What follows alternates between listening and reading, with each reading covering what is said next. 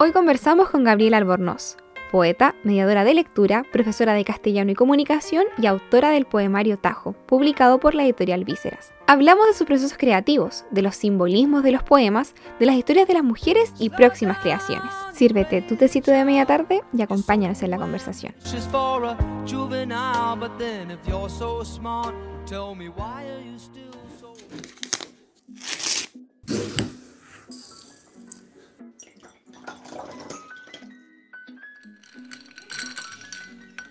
Hola, ¿cómo están? Sean todos muy bienvenidos, bienvenidas y bienvenides a un nuevo episodio de Tecito de Media Tarde. Hoy en el episodio 56 vamos a volver a hablar de poesía y en esta ocasión con una autora.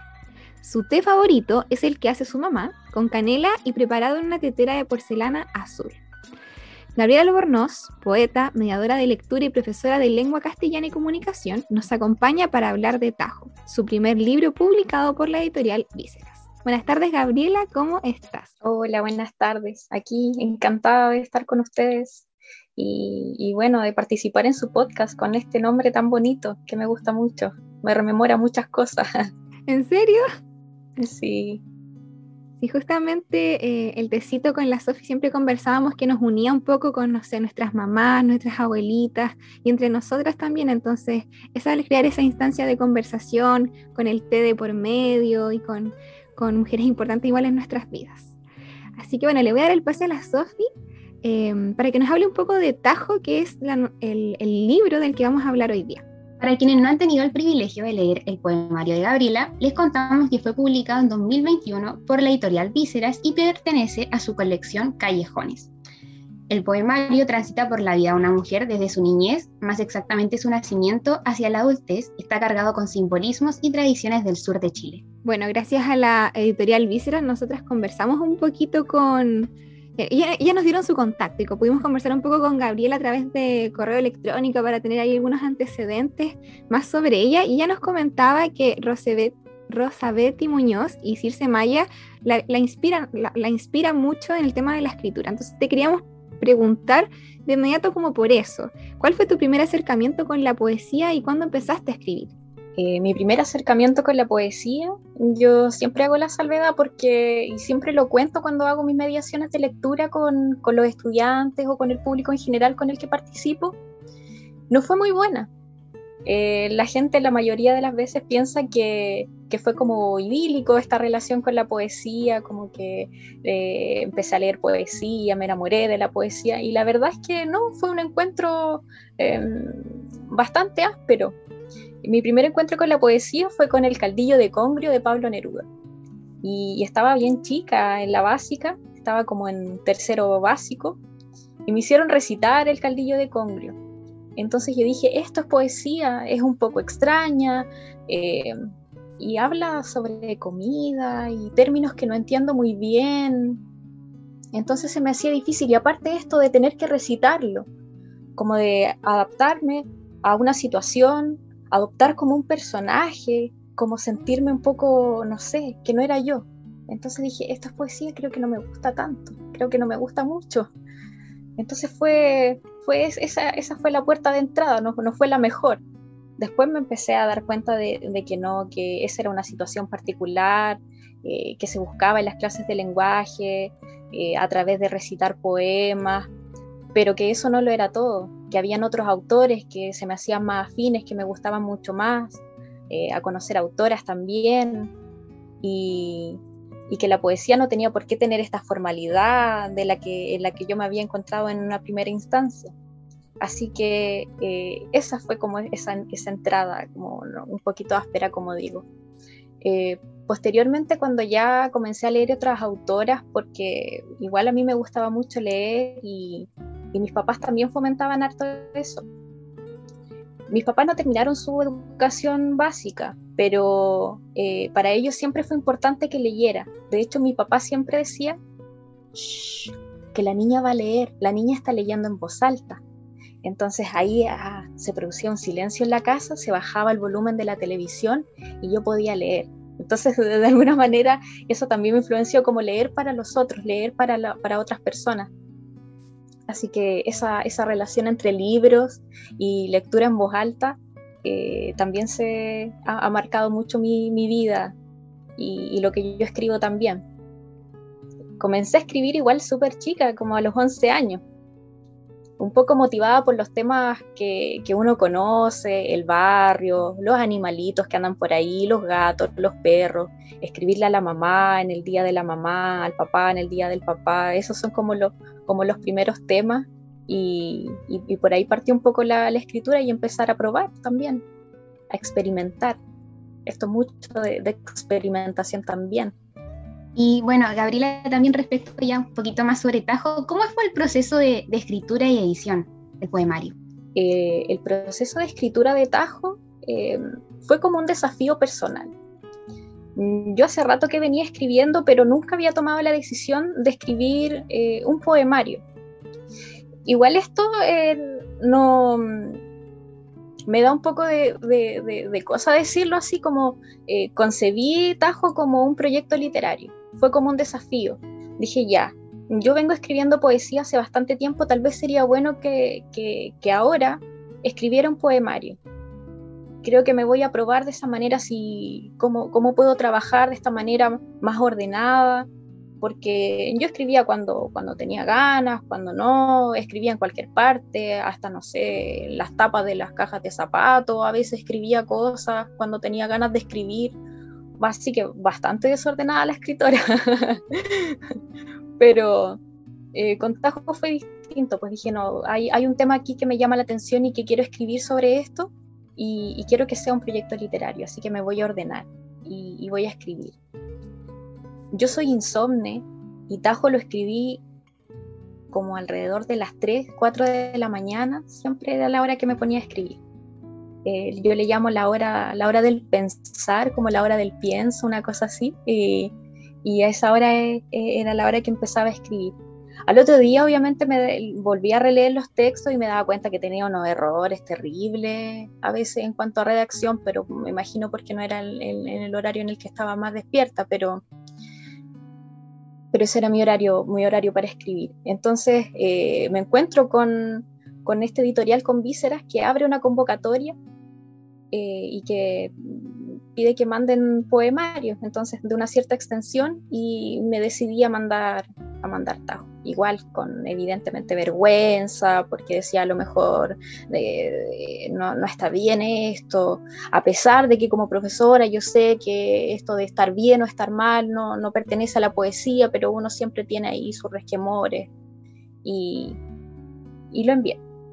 Y el trabajo con, de edición me sorprendió bastante porque fue muy amigable con, con Vísceras, con, con, las niñas de Vísceras, con, con Pauli, con la José, eh, porque en todo momento me fueron preguntando por si estaba cómoda, eh, si creía que esto se podía cambiar o si yo pensaba que no, no lo cambiábamos. Entonces fue, fue un trabajo muy, muy bonito y muy ordenado también. Y, eso igual me sorprendió porque fue la primera vez que me, enfrenté a una situación así de, trabajo de edición. Porque antes los textos no los editaba yo nomás, o, con algunos amigos, con gente que también escribía, pero, pero no de esta manera. Mencionaste que tuviste la necesidad de escribir como sobre un tema. ¿Cuál es ese tema que quisiste abordar en Tajo?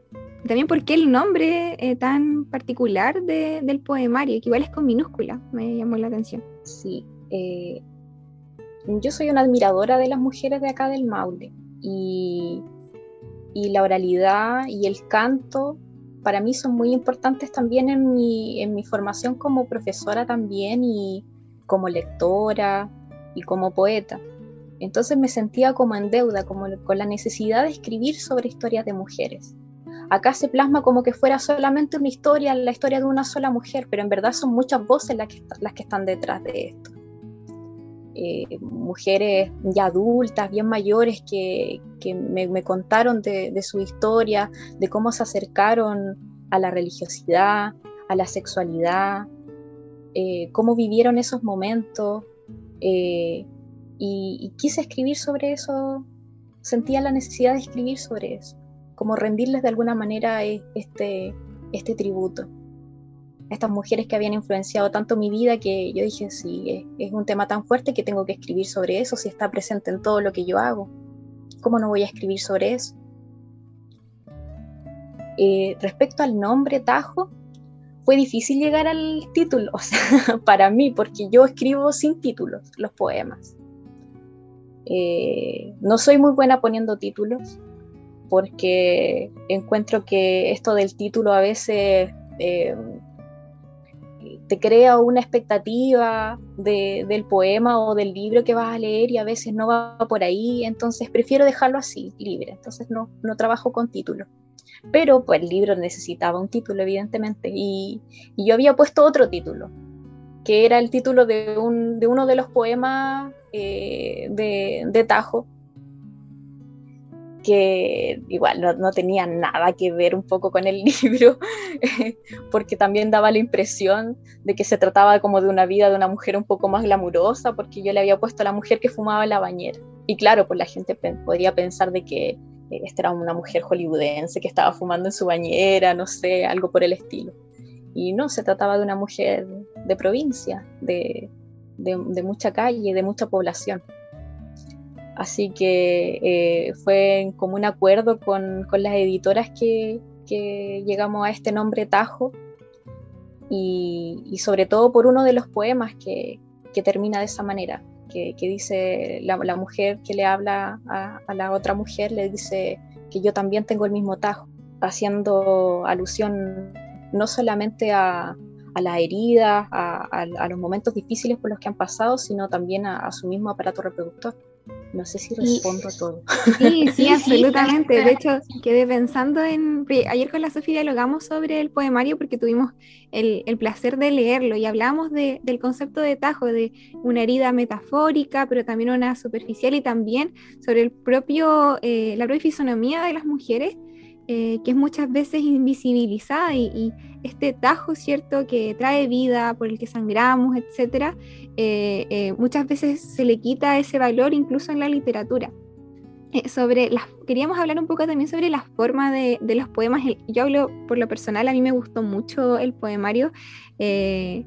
marqué muchos poemas que me tocaron directamente y hay muchas comparaciones que a mí se me grabaron mucho el de, por ejemplo, eh, lo marqué aquí, dice, marcados a punta de cuchillo como una cesárea mal hecha, y me vienen imágenes de cesáreas de mujeres de mi familia, por ejemplo. Eh, ¿De dónde vienen esas ideas, esas comparaciones, esas alusiones, por ejemplo, al cableado eléctrico que se hacen como en varias ocasiones a veces? Eh, ¿De dónde vienen esas ideas de, de tu observación? Si nos puedes contar sobre eso. Sí, eh, este poemario, aparte de ser un poemario de bastante escucha, como les decía, de, escuchar a otras mujeres, de escuchar otras historias, eh, también hay bastante de, salir a mirar, de salir a mirar afuera.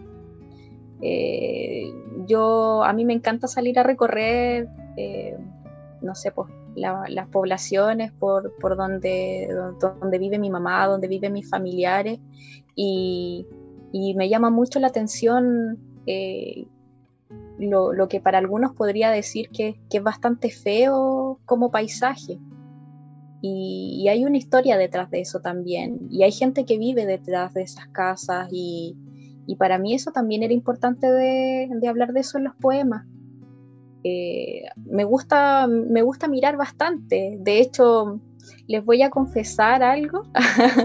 Cuando, bueno, yo estudié, soy, soy de Linares, vivo en Linares, eh, pero por trabajo y, por estudios constantemente me he tenido que mover a, a, Talca. Entonces en Talca estaba bastante solita y, lo que hacía a veces es que eh, tomaba la micro, la 1, que es como la micro, la micro así como de, de, de Talca que recorre todo Talca y, y ponía un, no sé, algún álbum de música y, y, hacía el recorrido diferido. Y ahí veía todo, todo Talca. y, y, y, me encantaba esa, esa sensación de, de, de, por este pasaje diferido, eh, recorrer todo Talca y sobre todo como, como los lugares un poco más alejados de, del centro, eh, esas poblaciones que a veces de las que no se habla, de esa gente de la que a veces no se habla y, y que están ahí. Entonces, de ahí nacen estas esta imágenes de básicamente de, de, lo que he ido observando y que me llama la atención y que voy atesorando Bueno, en los poemas se refleja mucho lo de lo rural y también se hace alusión a las hierbas, a los remedios. Y también nos acabas de comentar de que te movías a Talca. Entonces te queríamos preguntar cómo fue esa transición eh, tuya como de donde vives hacia Talca, que es una ciudad mucho más grande, y también cuál era la intención de escribir desde ese lugar, desde lo rural, y hacer estas comparaciones con la, con la ciudad.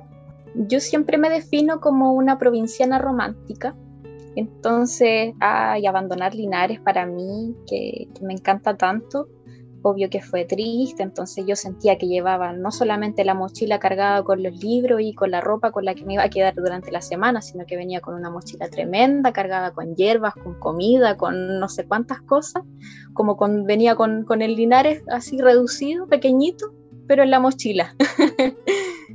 así que creo que me llevé todas las cosas que, consideraba como necesarias, tanto de comida para leer, para abrigarme.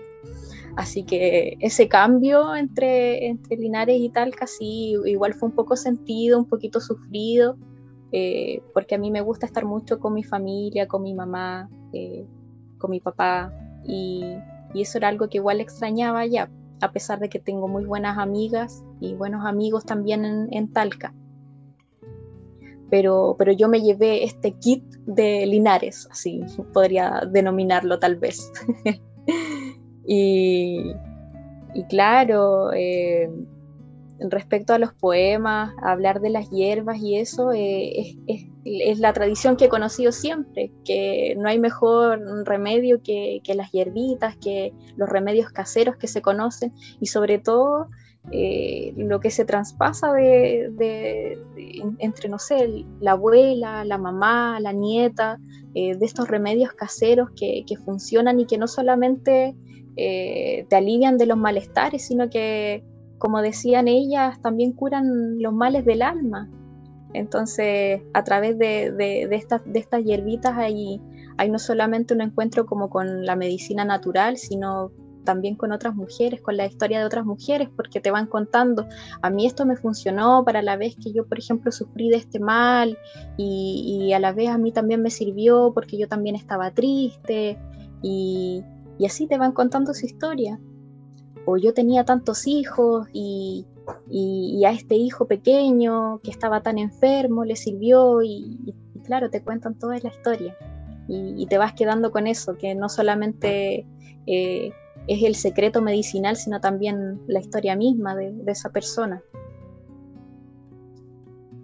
Y sobre la vida, y sobre respecto a esto de, la vida rural, eh, yo a pesar de vivir en Linares y vivir en, la ciudad de Linares, que ya decir harto la ciudad de Linares, eh, es bastante rural, entonces se ven eh, imágenes muy más bien semi-rurales, como que convivimos a pesar de estar en la ciudad eh, con muchas imágenes de la ruralidad, desde cómo la gente se viste, desde el transporte que podemos ver, la gente todavía anda a caballo, las carretas, los colosos que, hay en el centro estacionados, eh, entonces es convivir con eso siempre, está ahí, latente.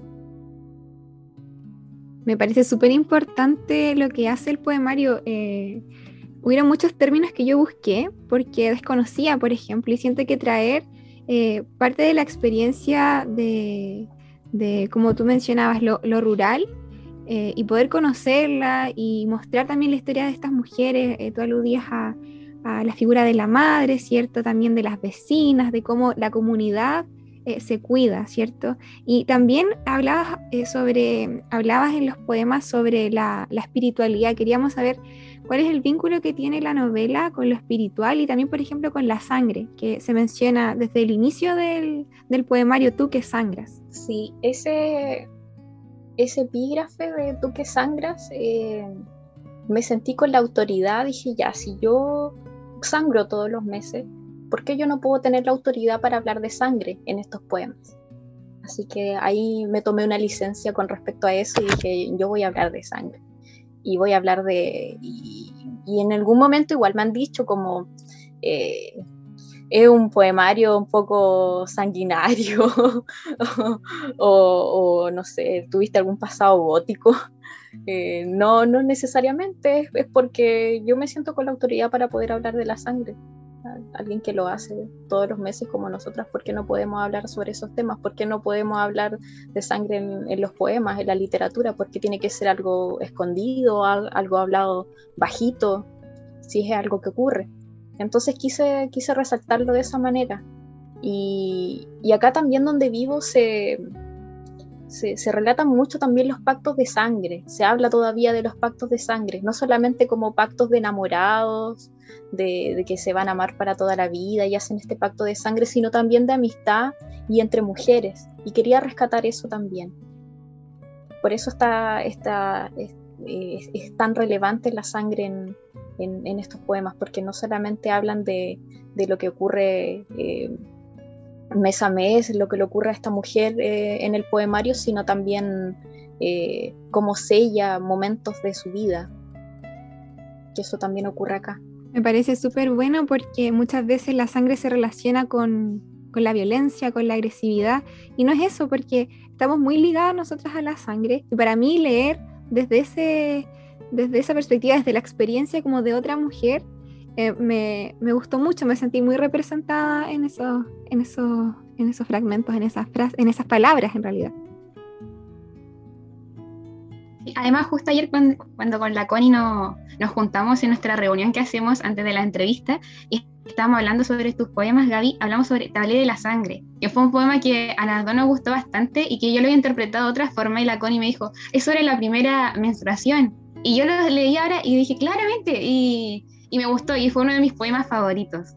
Igual para mí, porque siento y que... me sentí identificada por, por, lo que uno pasa y lo que te dicen tus mamás, los remedios que te dan, todo, lo, me gustó muchísimo.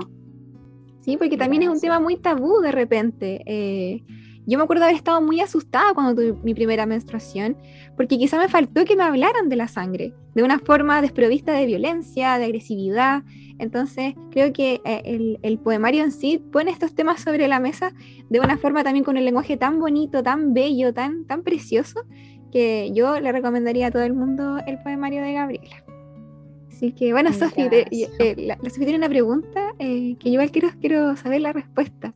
Ah, sí, eh, te queríamos preguntar, Gaby, si estás trabajando en otro proyecto, en algún nuevo poemario para con la editorial Vísceras o con alguna otra editorial. Eh, estoy trabajando en uno eh, que se llama Balbuceos. Ah, este tiene, tiene, título ya. y, es ilustrado. Y, es, muy prematuro todavía porque no sabemos muy bien dónde lo vamos a presentar y, hablo de nosotros porque como es ilustrado estoy trabajando con un artista visual que ha estado ilustrando los poemas y, también trae temas que son eh, importantes para mí y que también he conocido a través de la voz de las mujeres con las que me relaciono, que es sobre la maternidad. ¿Qué pasa cuando la maternidad no es como, como te la plantean en los libros o como, como se muestra en todos lados, que es una maternidad perfecta? Eh, tiene que ver mucho con el habla, ¿Qué pasa cuando nace tu hijo, cuando le intentas enseñar a hablar y tu hijo no habla? Ya sea por alguna enfermedad, porque le cuesta, porque solamente se demora un poquito más. ¿Qué, qué pasa? ¿Qué pasa ahí con esos deseos con, de, esta madre? ¿Qué es lo que va ocurriendo? ¿Cómo lo percibe el resto? Entonces ese es, lo que estoy trabajando ahora. Es un, un poemario ahí cortito, pero también bastante intenso. Aquí vamos a estar ansiosos de poder leer el nuevo poemario de, Gabriela. Y también, eh, bueno, como les mencionamos en un inicio, eh, Gabriela es mediadora de lectura y también es profesora de, castellano y comunicación. Entonces, en esa misma línea, te queríamos preguntar qué consejo, como mediadora de lectura y profesora, le puedes dar a los auditores y auditoras que después de escuchar este episodio quieran leer Tajo. Eh, respecto a eso, yo siempre planteo como eh, contextualizar, hacer una contextualización un poco de, del libro, del autor, eh, porque eh, todo, todo lector necesita de este proceso de contextualización.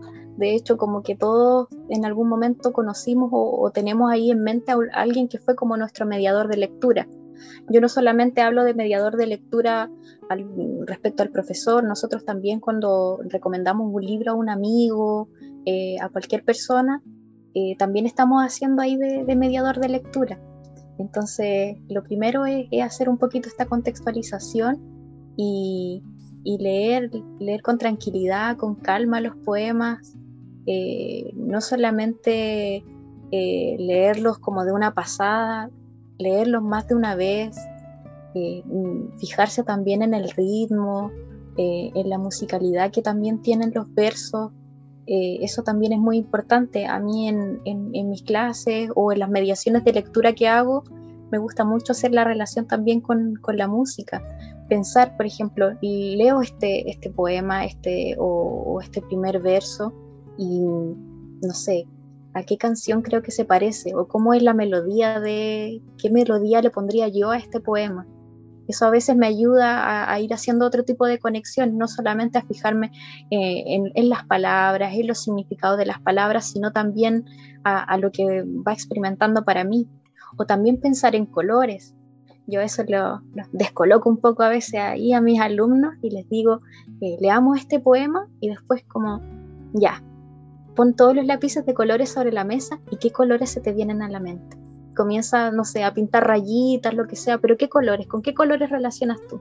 Y ahí van saliendo cosas muy interesantes y te van diciendo, no, yo creo que este es un poema con fuerza. Entonces yo lo relaciono con colores como el rojo, como anaranjado, como amarillo. Así que eh, por ahí jugar, jugar con los poemas, eso, eso es lo que yo recomendaría. Voy a tomar esos consejos para releer Tajo igual, porque yo solo soy una persona muy acelerada para todo, entonces yo eh, me, devoro los libros, así pasa que, ay, con, además con el tema de, del, tiempo que a veces está tan escaso, uno anda corriendo y quiere leer, y, y, yo voy a tomar esos consejos, voy a elegir qué color eh, le voy a poner a cada uno de los poemas, porque eh, nunca lo había escuchado y me parece algo súper sencillo, pero a la vez súper eh, profundo para reflexionar sobre lo que leemos.